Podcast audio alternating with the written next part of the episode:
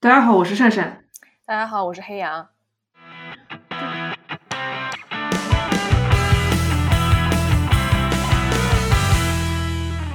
这里是激扬同龙，一档由性少数发起讨论性少数群体相关话题的播客。今天的嘉宾是我在西雅图认识的一位零零后的朋友小侯。从第一次遇见他的时候，我就觉得他特别有意思。当然，这个有意思不是说那种我仗着自己年长，所以有些居高临下，然后就是 去审视他，觉得哦，你这个人有意思。而是通过一些交流，我觉得他的一些想法，其实就他这个年纪来说，当然了，也这个也暴露了我对零零后的一种刻板印象，就是他的一些想法让我觉得。并不那么的零零后，就不是像大家想象的说啊，零零后你可能只关心一些相对来说比较肤浅的东西，然后又被消费主义裹挟，可能嗯又非常的沉沉浸在社交网络。这位小朋这位小朋友小侯，他让我觉得他的一些想法还是蛮有深度的，嗯，所以今天我们想邀请他跟我们聊一聊，就是他这个零零后的世界，在他的视角来看是怎么样子的，以及他自己一些个人经历。和成长方面的一些体验，嗯，跟大家一起来分享一下。那么，首先我们请小侯来做一下自我介绍。小侯，Hello，大家好，我是小侯。嗯，有的听众朋友听到我的声音，可能会觉得有些熟悉。如果你们是河粉的话，可能有听过一档叫做《和而不同 Different River》的播客节目，那我就是在那里当主播啦。小侯那那档节目，其实我是听了第一期的，嗯，非常有意思，因为因为他们聊的是这个饭圈里面叫女偶像老公这件事情，然后那个话题当时我觉得是嗯，跟性别身份啊、性别认同取向这方面有很大的联系，我觉得他们聊的也非常的好，嗯，有兴趣的朋友可以搜索一下那那期播客，也可以订阅一下他的频道，嗯，谢谢。刚 嗯，那么那么刚才啊，刚才可能我在做介绍的时候，哎，小侯的自我介绍其实当中没有提没有提到一点，就是说 没有刻意去提他的性别身份，他的性别认同是怎么样子。我就比较好奇，就是说小侯，你目前如果非要讲你的性别身份或者是认同，那是一个怎么样的状态呢？嗯，我觉得我是性别流动者，然后现在可能是。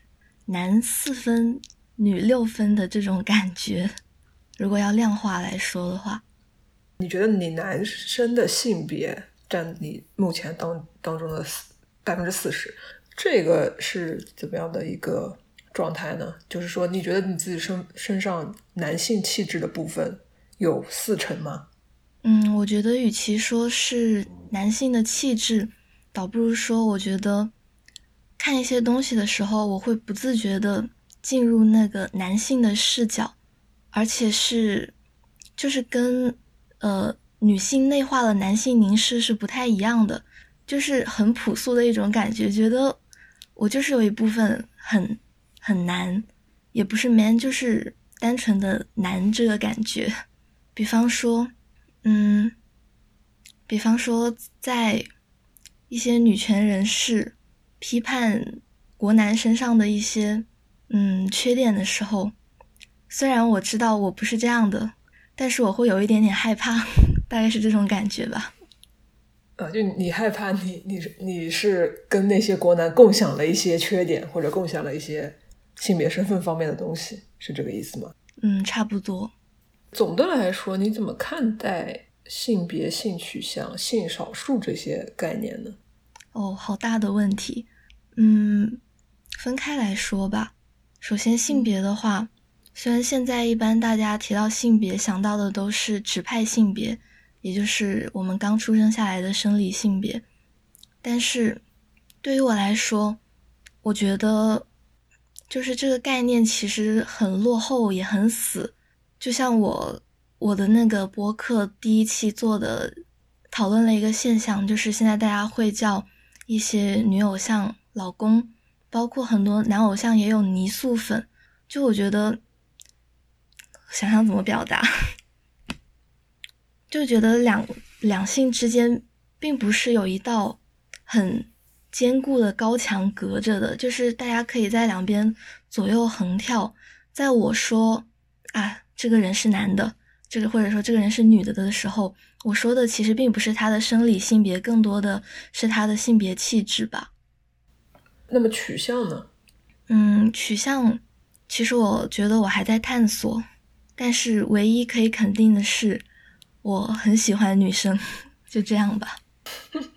哎，我不知道黑羊怎么觉得，因为刚才我听到那个小侯说他性别流动，其实性别流动这个概念我们是相对来说比较熟悉的嘛。但是小侯刚才说他觉得自己目前身身体里面就是男男生跟女生是四比六这样的一个比例，黑羊能够理解吗？前段时间 JKR 的整个对于就是跨性别这个概念的一些。争议吧，他让我去 YouTube 上面看到了一些，呃，本来是比较左的 LGBT KOL，他们也也开始会反思一些，嗯，类似于说，到底有没有所谓的 transgender 的概念和非二元性别 non-binary 到底是个什么意思，或者是说，你可不可以既是 non-binary 又是一个 lesbian？所以我又回到，呃，说性别流动，那又可能我们先得去跟大家解释一下，嗯，性别流动和非二元性别之间到底是一个什么样的情况，然后再去说，如果一个人说他是男四女六的话，他是想，嗯，怎么讲？我我可能不是好奇他是怎么。有这个形成，而是说他该怎么判断他现在留的是六比四，而不是什么五五四五之类的。就是刚才黑羊提到一点哦，就是这个概念，因为我之前我们聊天聊到过，我现在被你这么一说，我又想起来了，就是说 non-binary non-binary 跟 lesbian 这种概念是不是可以同时成立？小后怎么看呢？因为你对自己的认同应该是属于。pansexual，在我们在讲，如果你可能是泛性恋的情况下，你这个泛性，你你的对象，他们的性别重要吗？对我来说，我觉得性别一直挺重要的吧。嗯，有的时候我会说自己是一个泛性恋，但是在那个谱上，把生理和心理都完完全是男性的那一块给挖掉了。就是除此之外，我觉得我应该都是可以的。但是如果从经验来看的话，我觉得我对女性，就是心理认同为女性的这一类人群的偏好是压倒性的。我之前看到过一个概念，就是说同性恋、异性恋这些都是基于你自己的性别和你中意的性别之间的关系吧。但是还有一类词是，呃，男性恋、女性恋，这个应该主要是按照性别气质来分的，我也不是很记得了。如果非要说的话，我觉得我可能比较接近于女性恋吧。然后关于 non-binary 可不可以同时，嗯，认同为 lesbian 的话，这个也是我比较纠结的一个点。就是很多时候，虽然我的性别认同是 non-binary，但是。我从生理上来看，我觉得就是挺女的，本身指派性别也是女性嘛，那这就导致跟我社交的朋友基本上都是 lesbian，好像有中枪。对，包括在网上，嗯，众所周知，女同性恋的第一恋爱形式为网恋，就是在我想要寻找一些。目标，哎，怎么怎么能说目标呢？就是寻找一些可爱的女生的时候，我觉得标签这种东西其实就是为了方便的，对吧？那，嗯，我觉得现在很多人都比较难以理解说 non-binary 是一个什么样的概念，然后还是会以那个人的嗯生理为准。这个时候，我觉得我可能会迫于 这些条条框框，就是在跟别人。第一次做自我介绍的时候，我会表明自己差不多算 lesbian 吧，这种感觉。刚才我们大家说到，就是说，呃，我们看到、读到，黑羊也说他是从推特，然后还有油管上就看会看到一些 LGBTQ 社群里面的 KOL 发表了一些观点。那零零后，因为你们是生长在这个网络时代，你们出生的时候，在你们成长起来的这个阶段，都其实网络都是很发达，而且是越来越发达的。比较好奇，小侯，你这些关于性别、性取向、认同这些方面的信息，你主要是从哪些渠道获取的呢？我第一次获取到比较专业的信息，可能是我在初中的时候，有一家叫做同城的，呃，LGBT 公益机构，他在我们学校发了一本反对校园欺凌的小册子，在那里面有了解到一些关于嗯性别气质呀、性取向的一些知识。虽然在此之前，我就觉得我就差不多自我定义为 bi 或者说 lesbian 了。后来可能是在微博上零零散散接收的一些信息吧，比如说，嗯，我印象很深的就是以前在微博上有一篇文章说 Facebook 有五十六种性别选项，那个时候可能是我第一次接触到这种就是比较 少见的性取向啥的。嗯，那还真的蛮意外的，就是听到有人能够。很直接的获益于一个，因为我们实在太孤陋寡闻，而不知道内内地其实还是有比较有性别意识的 NGO，的的确是做的比较基层了。我不知道这样说可不可以，就是因为我们这几年也一直有在观察到一些呃 NGO 试着做一些事情，但是因为后面就很少有 follow up 嘛，就是听到这样的反馈还蛮感动的。嗯，对。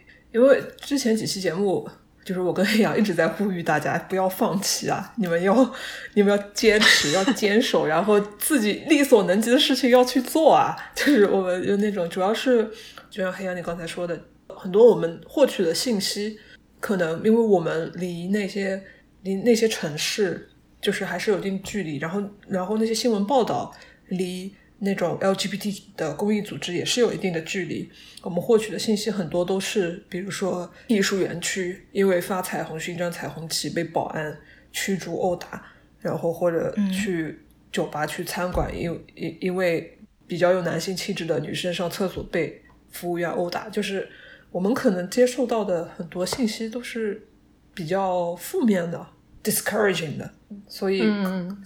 但是小侯刚才提到说，哎，我就是他是通过那种公益组织发的小册子，获取到了人生当中第一份正正式的、比较权威官方的这种这种引导。我觉得，哎，就刚好怎么说呢，也是蛮给我们有一些希望的，又自己喝了一碗鸡汤。对，前几期就是不停的自己熬。结果这一次发现，哎，其实只是我们比较孤陋寡闻，人家是一直正儿八经做事的。怎么讲呢？这也能够体现出不一样吧？因为我的话，我是从小到大是没有这方面的知识的，最多就是我初中的时候，大概学校里面可能跟保洁他们当时的整个的呃市场营销有关吧，就他到我们学校来，呃，组织了女性健康课。那么这就是很很直接的，你也到那个年龄了嘛，初一预备班这样，然后你需要知道一些关于初潮的知识，关于一些呃两性生殖的知识，那也就仅此而已，更不要说呃非异性恋常态的那些多元性取向或者是多元性别认同了。然后就听听到一个说，在自己的学生时代，而且是在。国内是已经有这么 NGO 深度的参与吧？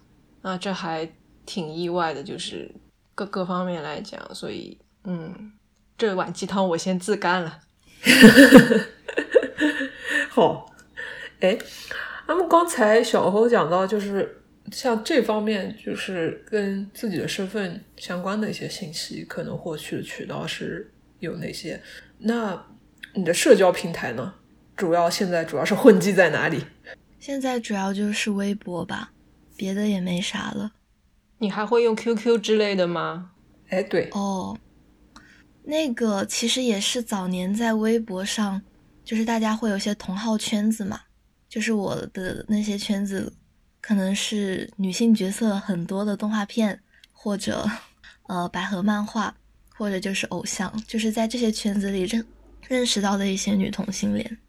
就他还是会辗转，比方说更聚焦于 QQ 群，而不是说大家换个微微信拉个群这样。你自己身边对于零零后的观察是这样的吗？就还是以 QQ 为主？因为我弟，呃，我堂弟吧，大概九九九年，我看他平时就是刷 QQ，就各种各样的群。因为我在十几二十出头那段时间还是在用 QQ 的嘛。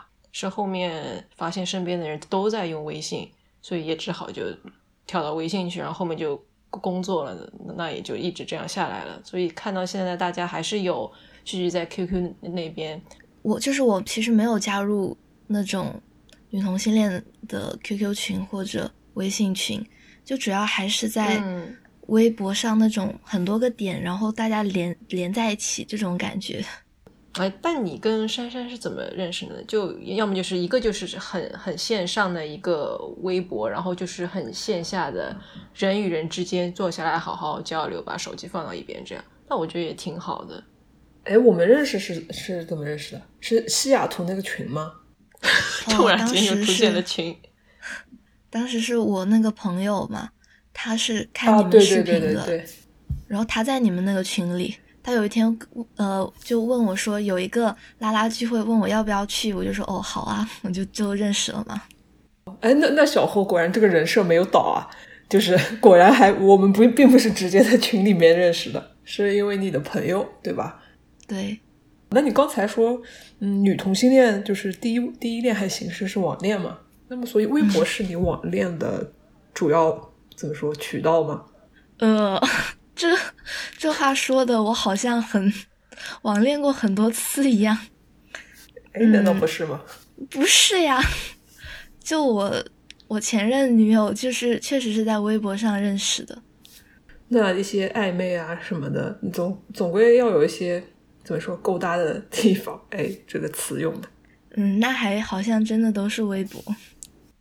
你看，我们两个这种被限流的人，就很难够。Get 到零零后的整个社交生态，像我觉得我我我对这个还是有一点发言权，因为我其实主要因为微博经常把我当做透明人，被限流，我很想发东西跟大家好好说话，但都被限流，所以我还是用豆瓣比较多。然后天空组我看下来就经常有一些比较年轻的人，怎么说打双引号的乱入到天空组来就。感觉到天空组是完全不同的生态。然后我自己今年初其实，在那个搞极小分都有投过稿嘛，那边又是另外一个生态。然后这个年龄差，我觉得还是放在那里很难就用三言两语去解释清楚的。嗯，小慧有这种不小心乱入了一群，就是中大龄大对中年机的圈子这种感觉吗？就是。哎，就是感觉自己可能是最小的那一个，或者是自己相对比较小，跟某个群体的主流的人的年龄上这方面差别比较大。就像黑羊说的生态，就觉得说，哎，你们的生态跟我不太一样，有没有这种感觉？嗯，其实还好吧，因为我反而不太能够融入到同龄人的那种圈子里，而且因为我接触社交网络比较早，基本上在每个圈子里 都是在那种最小的状态是。待过一阵子的，就对这种在某个群体里自己是最小的这件事情比较习惯，也比较能应付得来。但还是好奇，你觉得自己跟八零九零后有差别吗？或者说最大的差别在哪里？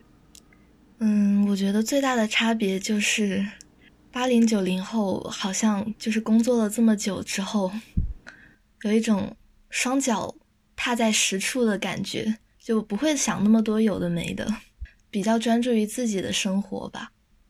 嗯，黑羊，黑羊同意吗？我太同意了。嗯，我觉得就是不能说是专注自己，我觉得怎么讲比较合适呢？就是他会按照我们比较通俗的说法，会显得比较现实。嗯，我觉得这也不是坏事情。然后其实现实的年轻人也挺多的。就我现在会觉得有一些其实很年轻的人已经在想，在挺早的时候就开始想自己未来规划，或者是做一些呃非常了不起的社情侣的事情。就我今年认识一些朋友，他们其实也就刚刚大学毕业、研一这样，但是可能已经在呃交节啊，呃北京同志那个北同文化那那边已经做了很多事情了。然后我就觉得哇塞，人家就是我在那个年纪还在写同人文呢，就就这种。前浪被拍死在沙滩上的感觉，但呃，现实层面的话，我觉得可能更跟大家怎么看待亲密关系有关，还有一些的确不得不去现实层面考虑的问题。我有一个朋友，他大概比我大了两岁吧，所以他也就三十冒头，但他可能就要考虑到一些呃，怎么去应付爸妈呃逼婚呐，呃，还有一些就。爸妈身体现在不是很好，或者是自己该怎么去寻找一段相对来说比较稳定的长期的关系？我觉得我不说有特定的一个零零后是怎么想的，而是说我自己在二二十岁出头的时候，其实对于恋爱也好，对于未来也好，也是挺塞在那个粉红色泡泡里的。真的是经历了嗯第一段感情经历，就比较实际的感情经历，然后。还有日常的工作，才慢慢慢慢觉得好像我从一个挺不知去向的状态，好像双脚是有好好的站在地上，然后有去观察身边的很多事情，呃，包括现在也是，我也会经经常发现一些哦，我之前我完全不知道的事情，就觉得还是一个学一直在学习的状态。而你在你年轻的时候，很有可能因为亲密关系或者是一些兴趣爱好，你会一。股脑的就把头埋在那里，当然也不是说不好，因为我觉得你再过几年就要去九九六了，对吧？你还不如趁机先我玩几年的。但是我会觉得，好像假如你那个年纪已经做好了一些未来的怎么说呢，打双引号的准备，或者是你的视野能再开阔点的话，我觉得还是有一定好处的。From 一个也不知道自己现在算不算很现实的九零头上的人，嗯。哎呀，那我这个八零后讲一讲，听了你们讲的，我真的非，我真的有一点很感触。你们说的就是年纪越往上走，啊，当然这个走也没有走到五六十岁，对吧？我才三十几岁，但是就是你们说的年年纪越年纪越大，就是会又有一种现实感，或者说对现实的了解越来越多。这个真的是我在十几岁，然后二十出头的时候，我经我是人生经历了非常多的叛逆。当当然，这个叛逆也不是很大规模、很那个鱼死网破的那种，但是我自己内心就有很多的纠结。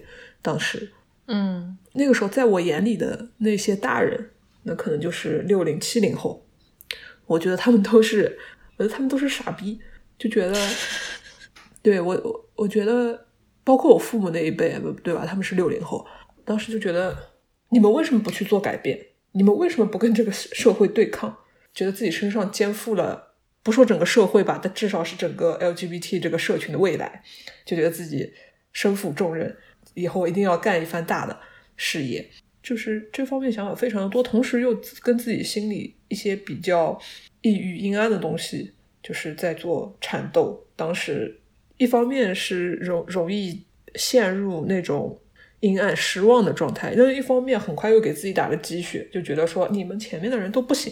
就还是要靠我，我自己一定要怎么样怎么样。就到当当时就是正是年轻时候的状态。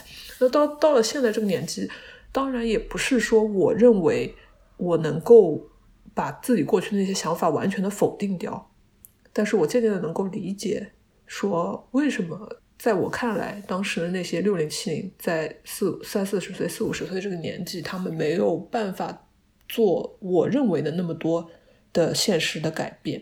就是我渐渐的理解了现实当中它很多的挑战跟困难点是在哪里，这个其实就很危险了。就是年纪一大，一旦你跟现实的接触越来越多，你对现实的了解越来越多之后，你有一个一直一个这样的想法之后，很容易就陷入你对你的一种无无力感。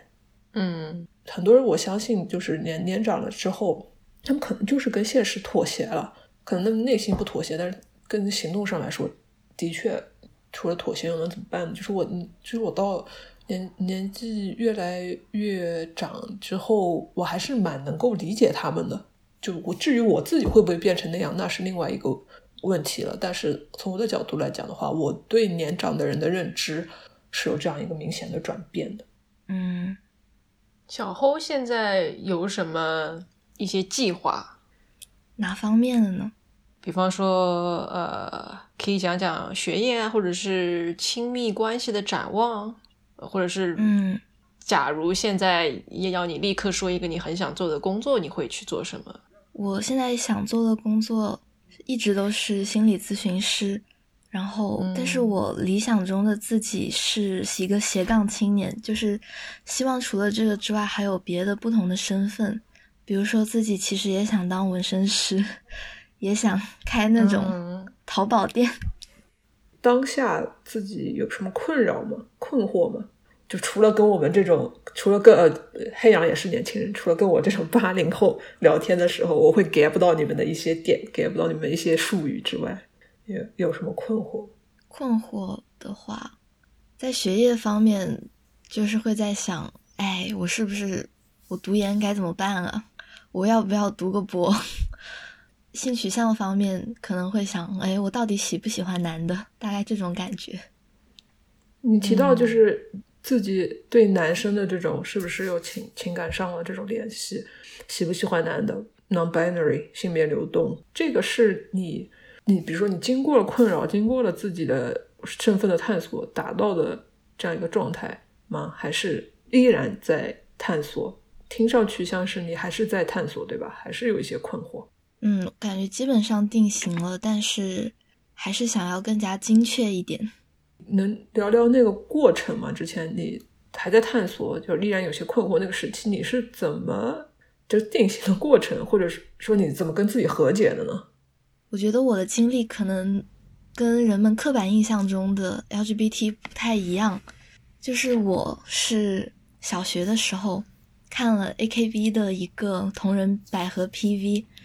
然后我当时感觉有点被拍醒了那种感觉，就是啊，本来就是应该这样子的呀，就很轻松的接受了自己应该是一个喜欢女的的女的 这种状态。嗯嗯，后来比较纠结的反而是在初中时期，就是跟一些男生有过接触，就会想，哎，我是不是喜欢他们？包括后面一直到现在，也会在想，我在。嗯，性爱方面是可以接受男生的吗？这样子。那在这样一个过程当中，就是你不是会有这些问题吗？你一般都是自己，就是自己想要想要去找答案吗？还是会跟朋友倾诉，或者找一些专业方面的帮助呢？嗯，我小时候会跟朋友倾诉，现在就觉得其实他们也 帮不到什么，这个还是要靠自己。去体验，自己去探索吧。提到说朋友也帮不到什么，就是又想到你之前跟我跟我聊天的时候提到过，因为你其实，在现在大学念书，你对心理方面的专业也是很有兴趣嘛。我就想到你之前跟我聊过的一个事件，可能就是有一位朋友会向你做一些倾诉，然后后面事态的发展有一些出人意料吧，或者是超出了掌控。这个事情你愿不愿意聊一下呢？嗯，我想一下哈。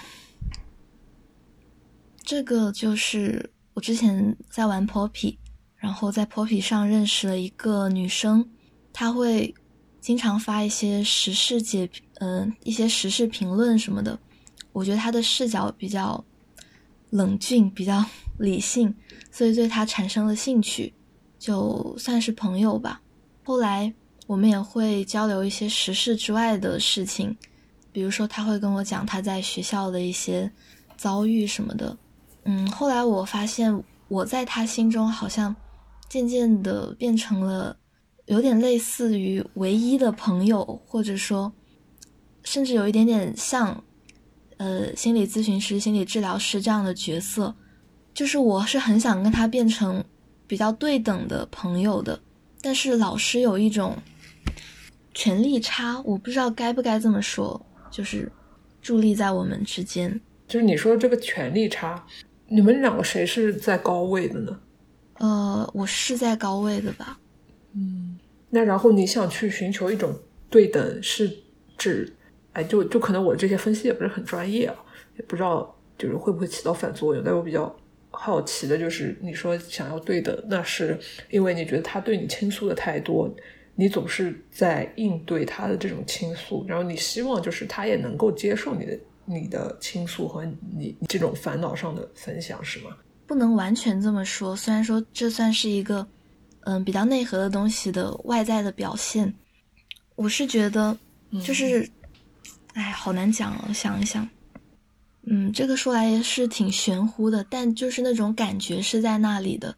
我当然也可以向他倾诉一些我的烦恼，但是我从来没有期望在他那里能够得到什么帮助，反而可能是像，嗯，我也会说一些我经历的一些嗯 struggle，然后。希望让他感觉到不要那么孤单，或者说他是也有能够变好的可能这种感觉。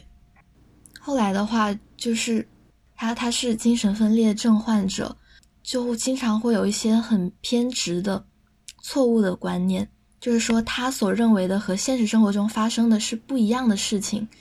在有一次，他在向我倾诉一些东西的时候，有一些话把我给惹火了吧。就是他会很固执的认为我怎么怎么样，比如说，觉得我很有钱，呃，我朋友很多，我非常精英这样子的认知，就而且是在我以前解释过很多次之后，他还是这样子认为，并且这种认知就是因为这种认知，我感觉让他把我看作了一个有一点点敌人的意思，我当时就比较生气。然后我也觉得，如果我们真的要做朋友的话，一直是这种有权力差的状态也是不可取的。就是我觉得我不可能一直说迁就他，我当时就讲了一些自己的真心话吧。但是我自认为是绝对没有要伤害他的意思，甚至在言语表面也没有指责他的意思。但是他就会认为说，嗯，打个比方吧，比如说我说。我现在发展出了处理自己情绪的能力，也是因为以前经历过一些这样的时刻，比较艰难的时刻，慢慢的发展才发展出应对他们的方法。他就会理解成你的意思是说我经历的还不够多吗？我难道还不够痛苦吗？嗯，就是这样子。就经历了这一次之后，他就没有再找我说话了，然后开始往我的提问箱塞一些。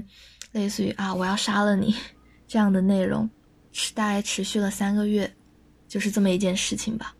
嗯，抱歉，因为，哎，因为事情过得也有一些久了，而且我可能脑海里有刻意淡化这个事情，就表达的比较混乱。防御机制。嗯，其实我刚才听到一半就以为这只是一个怎么讲呢？最后就。可能彼此个 ghosting 了嘛？结果一个转折变成这这个挺危险，死亡威胁。对对，我就一下子有有有一点沉默了。就嗯，我接下来不是开玩笑，就是我觉得我自己有亲人，然后也有身边的朋友有一些精神疾病的状况，然后甚甚至有一些网友他。自己回顾自己的感情经历，发现他很容易被有一些精神状况的人吸引，然后我就觉得这个其实大家会碰到的一个现象，所以完了能有一个人说这样一件事情，哪怕我们之后就不去细，究就让这件事放在那里，我觉得也是挺重要的。就一个是要知道的确有这样的人，呃，第二个就是你在。没有跟这个人接触之前，你也不知道你该怎么做。你可能唯一知道该怎么做，是你在经历的这一段之后，你才会呃知道怎么做，或者是你才会试着去了解该怎么跟他们接触吧。是的，我因为我觉得真的挺难的。一有的时候，我只是跟一些呃抑郁的朋友呃聊天，然后我之前也是一个比较问题导向的，我会很。想着快点去帮他解决现在的困难，然后我有一个很好的朋友，他在有一次发作完，然后我也是一头脑热的就跟他想各种方式去分析，然后他后面就有点生气，他就说我其实只是想跟你讲一讲这件事情，你不用跟我分析那么多，你也不是我的咨询师，对吧？你哪怕只给我发一个两个小动物抱抱的表情包，我也就好了。然后我就一下子就有有点醒悟了吧？就我其实之前也有被人家说，就是很想着要去解决问题。当然，这个在某些情况下是好的，但有些时候你其实是没有听到这个人讲话。当然，这个是一个非常呃有具体情境有。具体两个人之间关系的事情，呃，像这种有精神分裂的话，我觉得你没办法拿一个很笼统的解决方案去开世界上所有的门，这个真的不确定。但我觉得，就假如我们真的要继续讲这件事情，可能就是你在跟任何人交往的时候，你都要注注意自己的状况。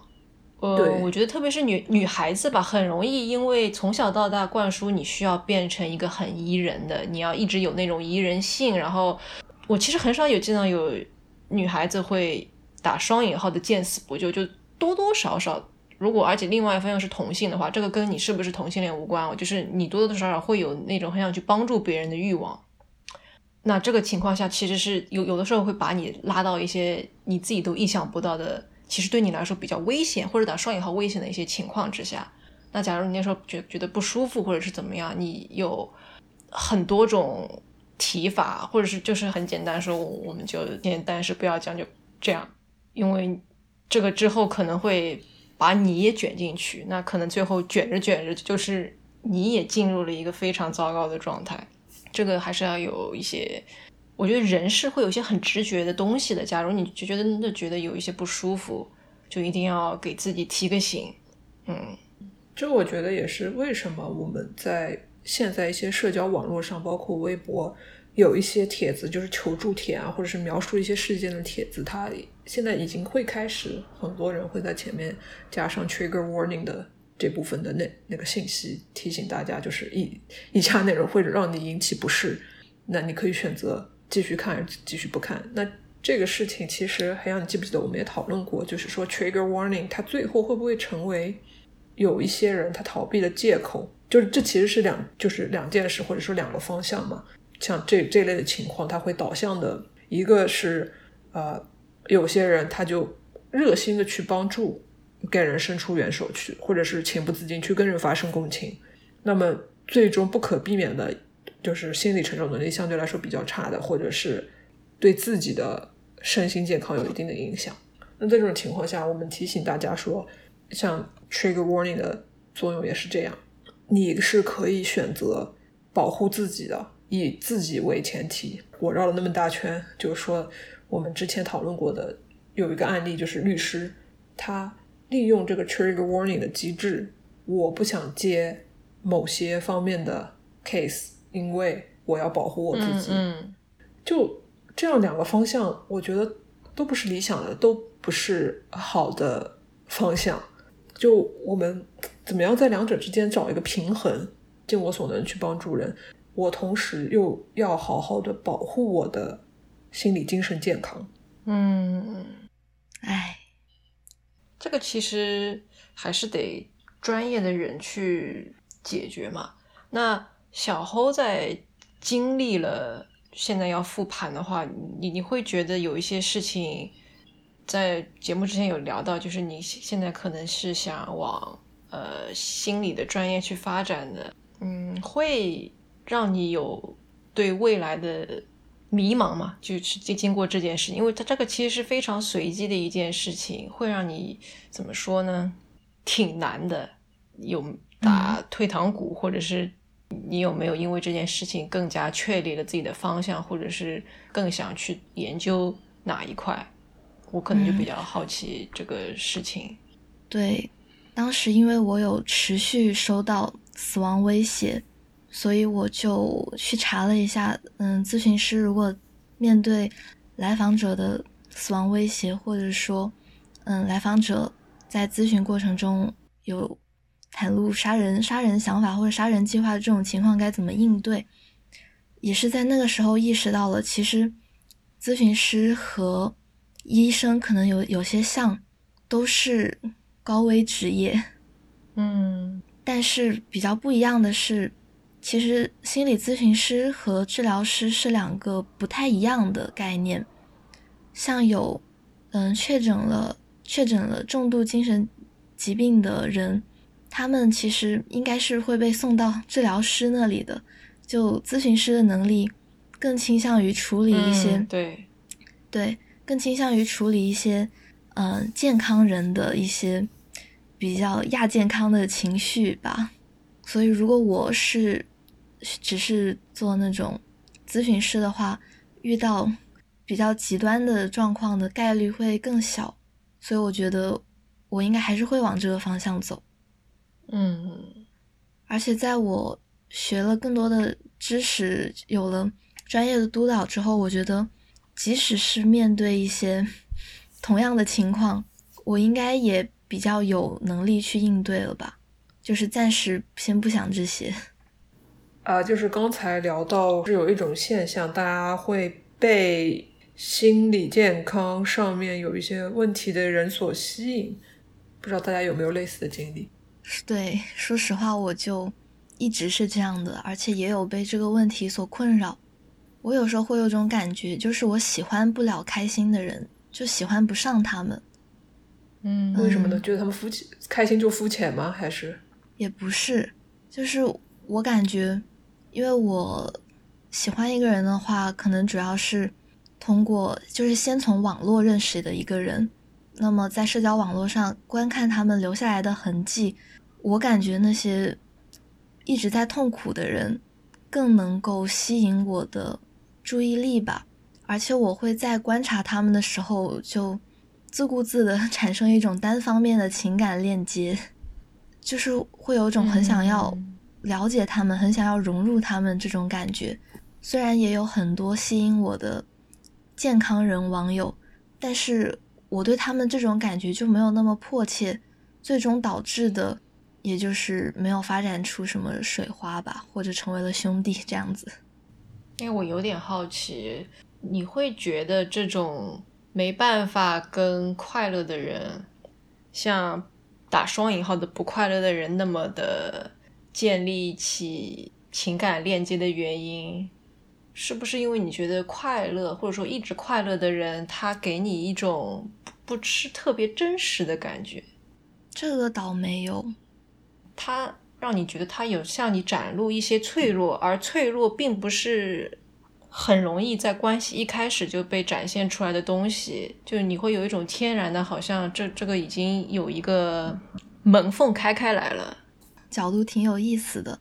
不过就并不是那种感觉有一个门缝开了，然后我要嗯趁机投机取巧。但我确实很容易被脆弱的东西吸引。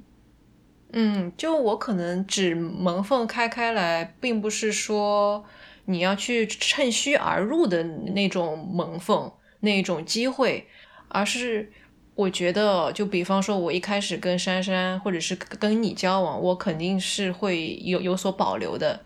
但是，当一个人他在跟你并不熟的情况下，他就让你有那么一点点好像知根知底的感觉，你其实是会有一点感觉，这个人是更可亲近，或者说打双引号的真实的。而一直快乐的人，我觉得很多人在网上想要建立的这么一个人设，也就是每天都沉浸在那种消费品里面，或者是其他他可以得到的东西里面。嗯，有道理，确实是有一些这种感觉的。然后我又觉得，一个人的快乐其实是比较，我不是说快乐这种感觉是肤浅的。而是大家的快乐其实都大差不差，我觉得是比较停留在表面的。但是当你探索到一个人的痛苦的时候，唉，好难形容啊那种感觉，但是很奇妙，甚至有些美妙。在你没有真的把那份痛苦拥抱在怀中的时候，你会觉得凝视它是一件很美妙的事情。但是当你真的喜欢上了那个人，哎，就是他的痛苦会变成你的痛苦，然后陷入了一种很奇怪的漩涡中吧。嗯，那今天非常感谢小侯来参加我们的节目，分享了自己之前的一些经历和个人的体验。这期节目就到这里结束了，我们下期节目再见，拜拜。拜拜。